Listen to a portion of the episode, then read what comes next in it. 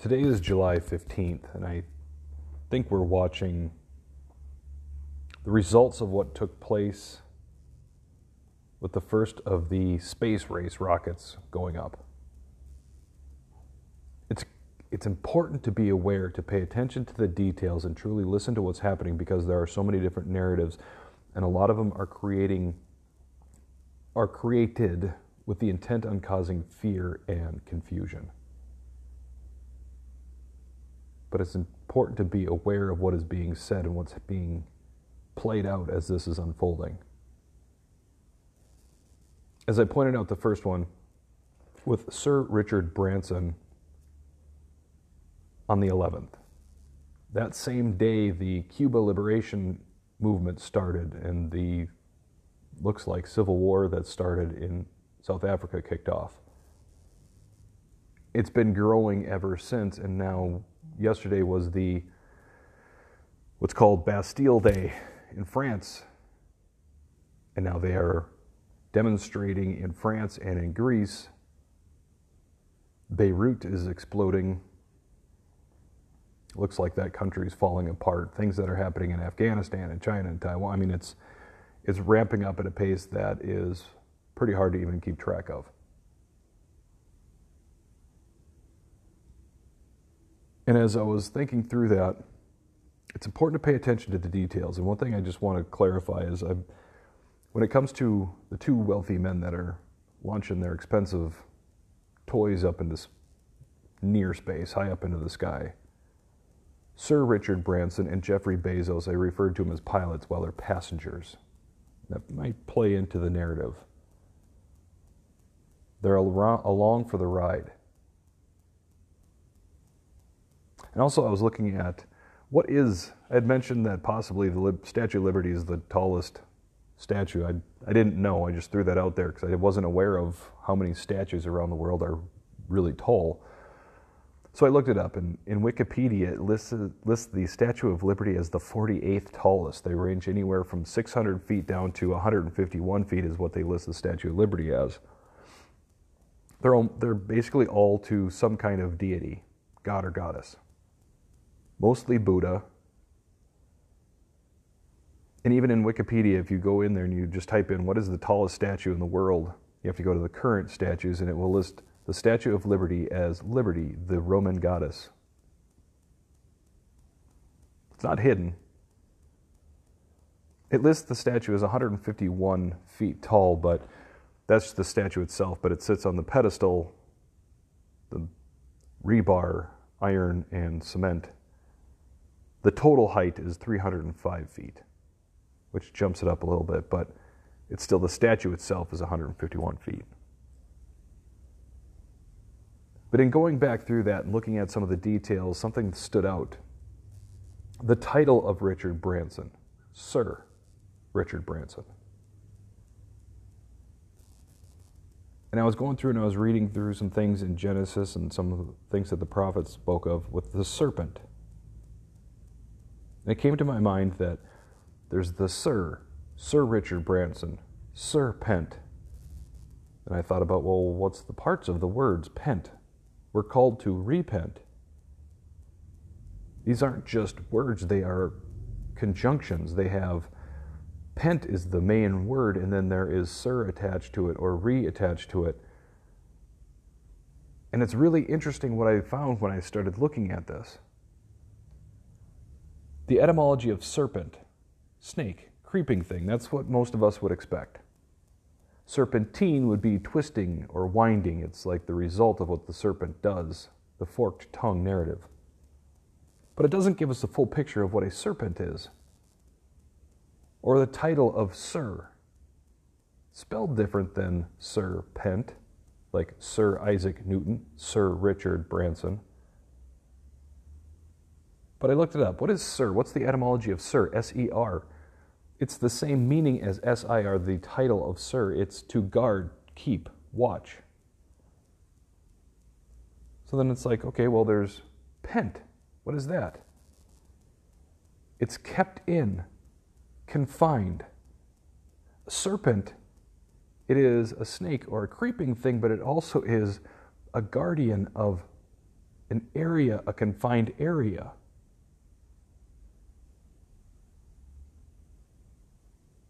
Okay, so what is repent? We're called to repent. Re is the prefix, to do again. So if pent is a to keep in or a confined area, to repent would be to go back into the confined area. And this brings into view a whole different level of detail to the realm that we live in and what happened in the Garden of Eden. And to understand that, let's go back to Genesis. I want to point out a few things and then walk through some additional stuff that opened my eyes a little bit into what it is that we are unaware of because we don't have the full view because of the fork-tongued narrative that gives us the twisting, the, the definition, the defined. It removes the quality of the word. We have a different understanding versus the meaning, the etymology, the root of the word. As I said, Jesus tells us not to swear oaths. Just let our yes be yes and our no be no, and anything, in be, anything other than that is from evil. I drew the similarity in it's black or white. That's a very common phrase in the United States. Well, it's just black and white, meaning it's a yes or a no. But there's all the colors in between that people seem to be playing in. The colors in between, between would be from the evil. What is that? It's the dividing of light. The yes being, say if the yes is white, it's all of the lights of the spectrum together is white. If you divide, divide that through a prism, you have more than just the white light, the whole picture, you have this division. It seems like that's why they use this rainbow flag to kick off these ind- or these independence or liberty movements. It's something different. It's about libertas. It goes back to the garden. What does garden mean in its etymology? It's an enclosure, the same as pent. Pent would be kept in an enclosure, confined in it. Eden means delightful place that's well watered.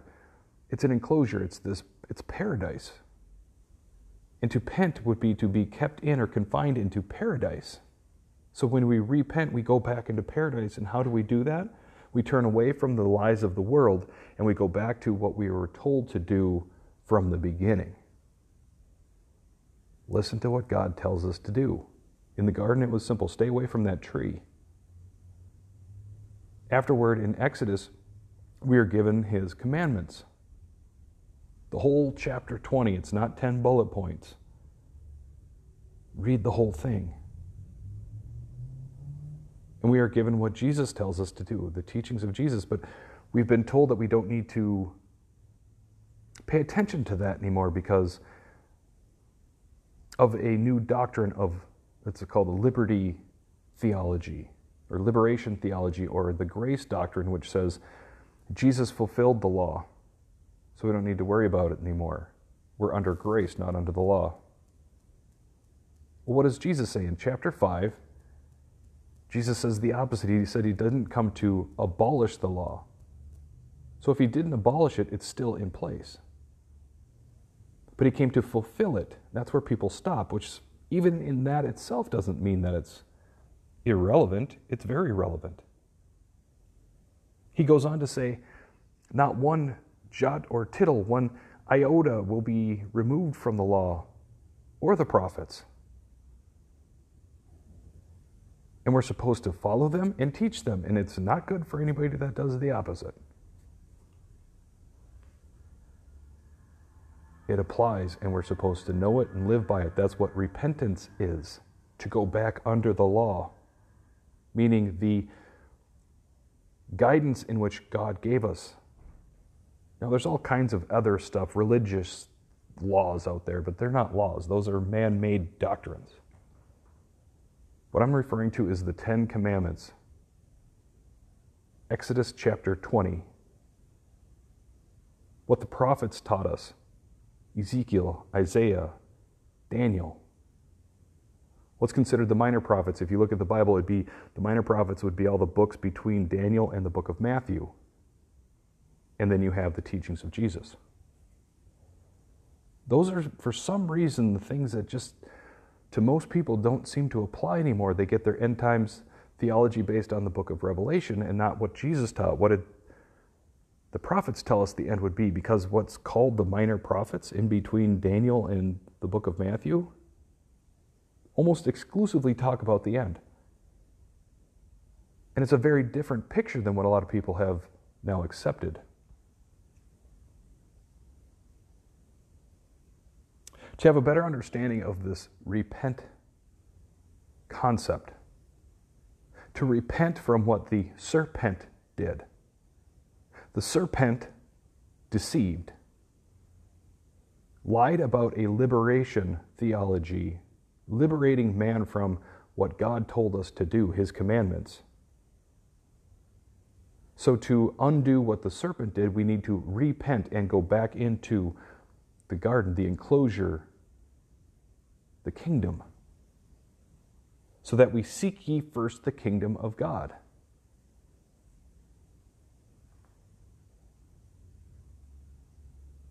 When I refer to the law, I'm not talking about all this other stuff that people are talking about with this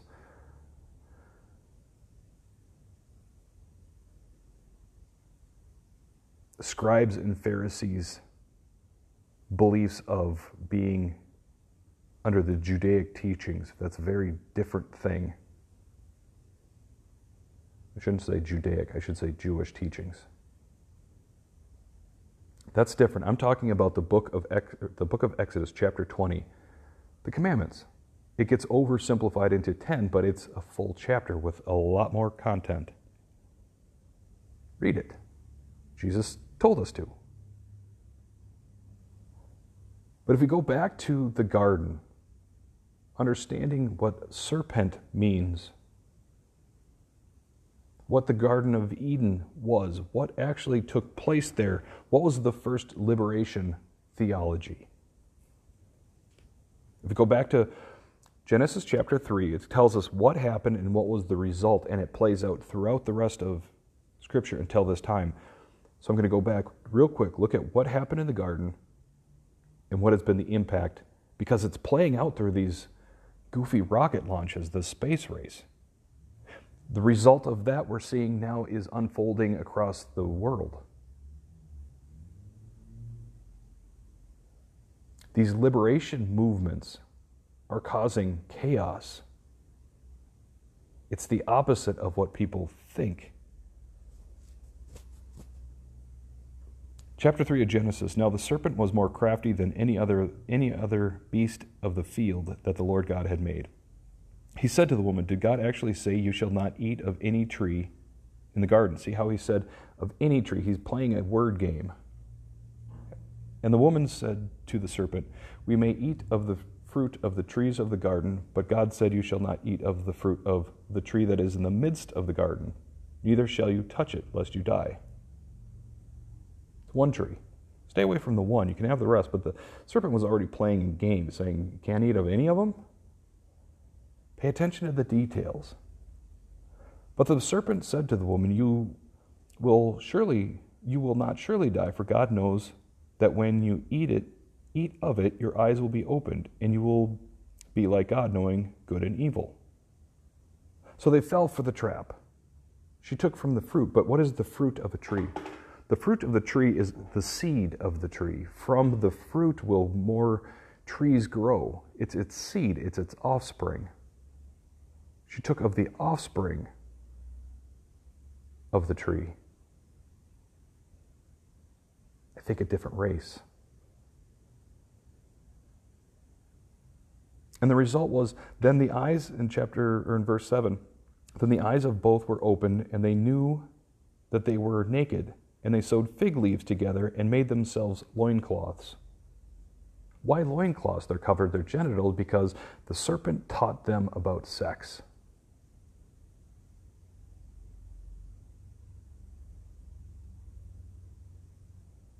So when God came back, he's like, what have you done? And the woman blamed the serpent. First, Adam blames the woman and Eve, and then Eve blames the serpent. And as a result of that, the Lord God said to the serpent, "Because you have done this, cursed are you above all livestock and above all beasts of the field, and on your belly you shall go, and dust you shall eat all the days of your life. I will put enmity between you and the woman, and between your offspring and her offspring. He shall bruise your head, and you shall bruise his heel." Then he goes on to the woman and says, "Your pain in child, you will have pain in childbearing, birth pains." But what happened here is we're seeing that the offspring, the seed of the serpent and the seed of the woman, there was going to be enmity between them. And the seed of woman would be tripped up. The serpent, the seed of the serpent will bruise the heel of the seed of the woman. But the head of the seed of the serpent would be bruised. A blue, a blue origin, a bruised head. It's the start. It kicked it off, and now we're seeing this happening with these rockets. A new shepherd coming from the Blue Origin. That's what Jeffrey Bezos is going to be riding on. And it's going to continue to remove God's peace. That's what Jeff Bezos means. Stealing God's peace. So be aware. And if we go to chapter three, verse twenty-two, "Then the Lord God said, Behold, the man has become like one of us, knowing good and evil." There was a knowledge of how the reproduction works. This is the motto of Skull and Bones and some of the Masonic orders, is three two two, because they have ascended to godlike status.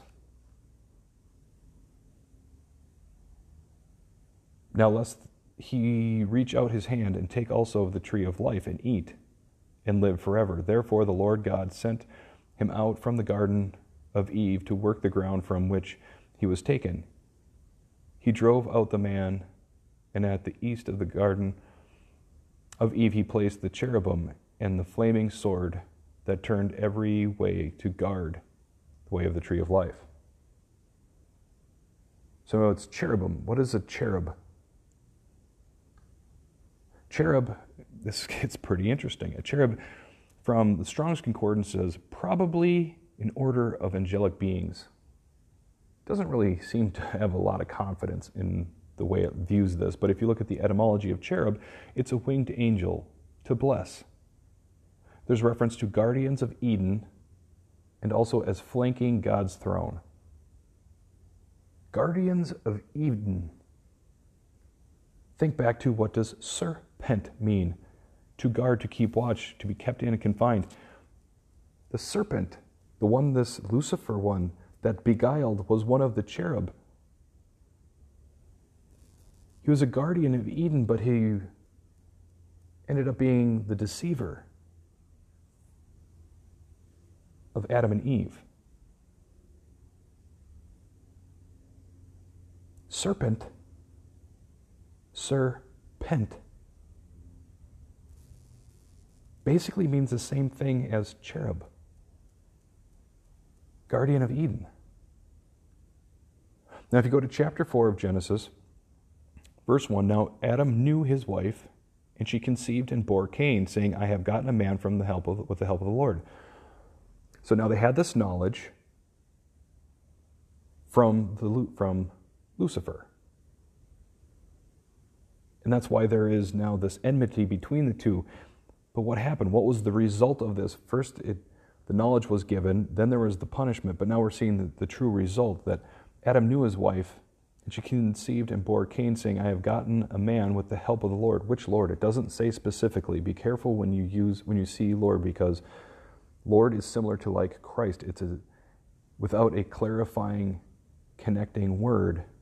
This could be Lucifer. Lucifer gave them the knowledge to have sex. That's why they then covered their loins. And now there was enmity between their seed, the offspring, which would result from understanding how sex worked. And Cain was given, or she bore Cain with the help of the Lord, because the Lord, not the Lord God Almighty, the Father, maybe a different Lord gave her that knowledge, and that's why she bore Cain. Because Cain grew up and killed his brother Abel. A new shepherd. Because Cain was a worker of the ground,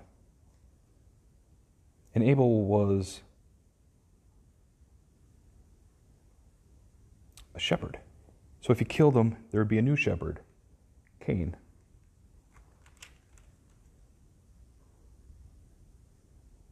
Now there's something else to be careful. I mentioned being careful with the word Lord and Christ. I want to show you something from Ezekiel chapter twenty-eight, verse fourteen. He's talking to the king of Tyre, which pretty obvious who this is when you read this. You were an anointed guardian cherub.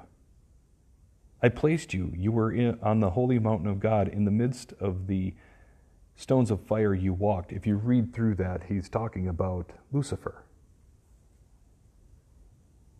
An anointed guardian cherub. Anointed is the same word as Christ. You could say he was a Christ serpent, a Christ cherub, a guardian cherub. So be careful with people are just using the word Christ without having any specific. It's an adjective. When people use an adjective without a reference to what they are addressing the ad- adjective to, you can go any direction. And I think that's how a lot of this game has been played, this deception. Because we can also see this, now if you go to Isaiah fourteen, verse twelve. How you are fallen from heaven, O day star. That O day star in King James would just be Lucifer, son of the dawn, or son of dawn. How you are cut down to the ground, you who laid the nations low, destroyed the nations in some versions, because he sowed his seed amongst man. He lied with his forked tongue, and he sowed his seed in, just as we see in Matthew chapter thirteen, starting in verse thirty-seven. Jesus answered, "The one who sows the good seed is the Son of Man, the field is the world, and the good seed is the children of the kingdom. The weeds are the sons of the evil one, and the enemy who sowed them is the devil. The harvest is the close of the age, and the reapers are the angels. Just as the weeds are gathered and burned with fire, so will it be at the close of the age. The Son of Man will send his angels, and they will gather out of his kingdom all causes of sin and all lawbreakers, and throw them into the fiery furnace." Who's that? The weeds, the son of the seed of the devil. In that place there will be weeping and gnashing of teeth. Then the righteous will shine like the sun in the kingdom of their Father. He who has ears, let him hear. It's the same thing that we see after the tribulation, after the reaping of the, of the weeds, or tares, depending on which version you're reading. In Matthew twenty-four twenty-nine, immediately after the tribulation of those days, so the, the tribulation is going to be something that we see, and it is the gathering of the weeds. The sun will be darkened, and the moon will not give its light, and the stars will fall from heaven, and the powers of the heavens will be shaken. Then will appear in heaven the sign of the Son of Man, and then all tribes of the earth will mourn, and they will see the Son of Man coming on the clouds of heaven with power and great glory. And he will send out his angels with a loud trumpet call, and they will gather his elect from the four winds, from one end of heaven to the other, just as he was talking about in the parable of the weeds explained.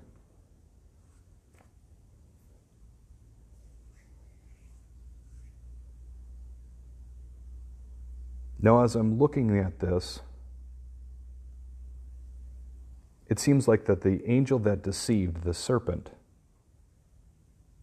is Lucifer. His first child was Cain. Cain would have been an offspring of an angelic being and Eve. What happened when that took place. I think the devil is different. The devil is the seed of the offspring of that union.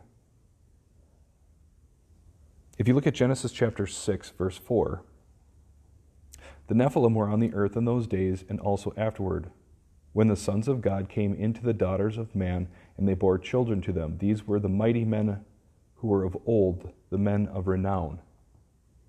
Renown just means renamed. Men of old, these are spirits that have been here before that are coming back from another place, maybe an extra territory. They belong to another. They are the sons of this unity. Because when these giants, as we read through the book of Enoch, when these giants or these mighty men, the men of old, the men of renown, renamed, died, their spirits stayed here. And that's the same story that we get with Nebuchadnezzar, Osiris. It's the same story of Isis and Osiris that goes throughout history. It's the same entities that seem to be entering into these beings and controlling the narrative. And they're going to be revealed.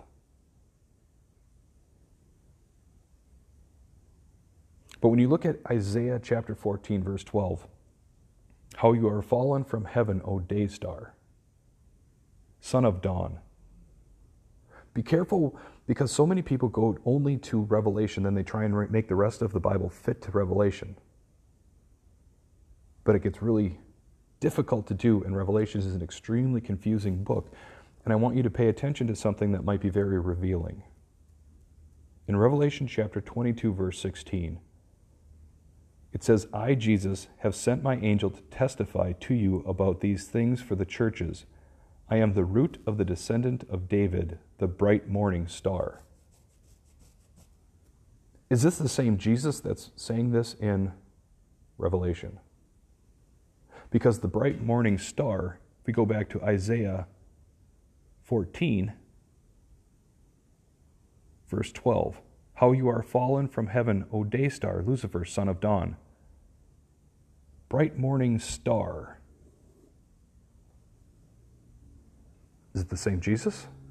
Or is it referring back to the same Jesus that we think of as the Son of God, the only begotten Son of God? Or is it something else that we can look at Isaiah and says, this is the destroyer of the nations, day star, son of dawn. Something to think about, because when people then just take this Christ, they can load that Christ onto anything and say, is this a guarded cherub Christ? The king of Tyre? Is this Jesus the Christ? Is this Christ Jesus, or is it just Christ? Be careful how you, these words are used, because it's, it's the details that people can use to twist. And as we're watching this whole thing with these rockets launching, this offspring, these mighty men, the men of old, the men of renown, there's something that's the seed of the serpent. There's going to be a revealing of what that is. It seems to be tied with what we've been seeing with the cicadas. Something also with this vax. There's a heat element. Because the cicadas, it's called Brood X. Brood means hatched in fire or hatched from heat. And we're getting, there's the flagging now, so that's going, those eggs from this year's brood is going to be hatching. Jesus used the same word, brood, when he is referring to the scribes and Pharisees. He calls them a brood of vipers.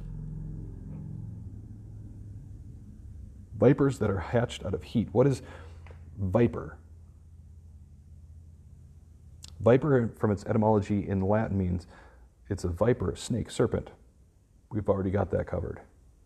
If you continue to read, it's a contraction of vivus, V I V U S, alive or living, and parir, P A R I R E, bring forth, to bear. A brood of vipers hatched out of heat to bring forth these men of old, men of renown, the mighty men. global warming seems to be about heating things up so that this brood can be hatched. They will be coming out of the ground, things will be coming out of the sky, and people just are not ready for it. I think that's part of the reason why there are so many earthquakes in diverse places. Plate tectonics isn't what people think it is. And it does not appear that earthquakes cause tsunamis, because there's a lot of earthquakes, but there's not a lot of tsunamis. And there's tsunamis when there's no earthquakes. They don't seem to be correlated. I think this reason that there's going to be earthquakes in diverse places is part of the reason is there is a hatching that's happening. This brood, there's a reason for the heat increase, because this brood of vipers, the men of old, men of the mighty men, the men of old, the men of renown, there's going to be a hatching of some of those that aren't already on the face of the earth, hopping from body to body, like what happens with an inauguration. That's what the pharaohs were when a new pharaoh was crowned as the king or pharaoh. They went through a ritual in which they indwelt. They, be, they basically became possessed by a demon. The men of old, the men renowned, renamed. The presidents of the United States go through the same thing. They stand before an obelisk by the dome of Isis, or the yeah, the womb of Isis, the dome, the capital. In front of the obelisk, the phallus of Osiris, and they conjure something up, and it takes place. That entity, the men of old, the men of the mighty men, takes a new name in the new leader. There's a group that we call the demons that roam the earth. But I think there's another one that is going to be hatched soon. The signs are all around us.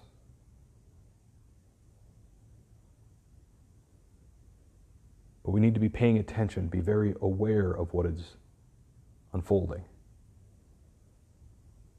It goes back into the same plan that I've been talking about, the Albert Pike plan. Jesus tells us these days are going to be very perilous. And if those days weren't cut short, there'd be no flesh left alive. It's going to be a time of great threshing, knocking the chaff off of the wheat. A time of purification. And those that endure to the end will be saved. There's going to be a lot of options out there to relieve some of the stress. That's just my take. But there's going to be trade-offs. There's going to be a lot for people to deal with. And Jesus says, men's hearts will fail them for the things that are coming upon the earth. That Brood X from the Lord of the Flies that we're seeing through the cicada,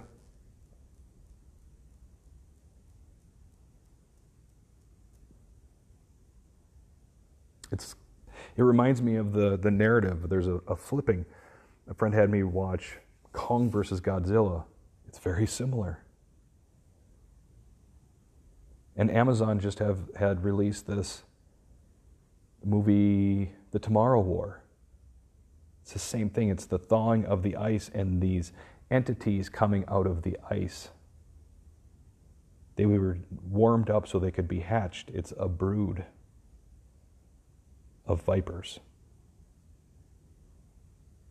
Sure, they're a snake or a serpent, but it's also to bring forth, to make alive these mighty men, men of old, men of renown.